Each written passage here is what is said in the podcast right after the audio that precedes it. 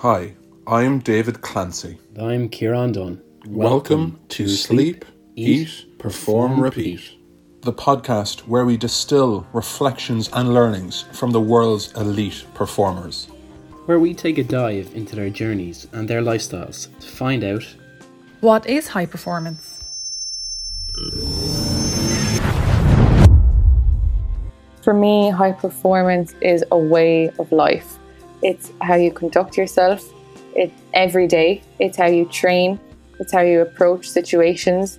It's how you deal with adversity, and it's constantly wanting to become a better person. High performance for me is creating that environment, um, that culture, um, you know, collaboration, uh, and staying in the now.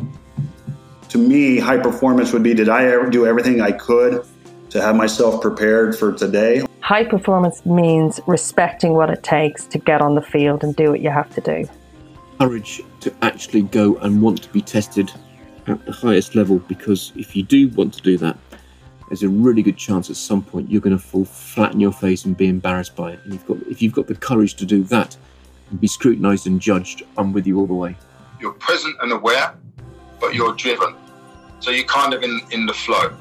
Um, you want to do something, get out of your own way and do it. you know, aim for the highest cloud because even if you come short, you'll hit a lofty mountain. You know, that kind of go high and go hard. Ninety percent of your is your is your attitude in how you um, approach your job, your role, whatever it is. I don't think it's necessarily the sport. It can be in any walk of life. High performance is ultimately professionalism.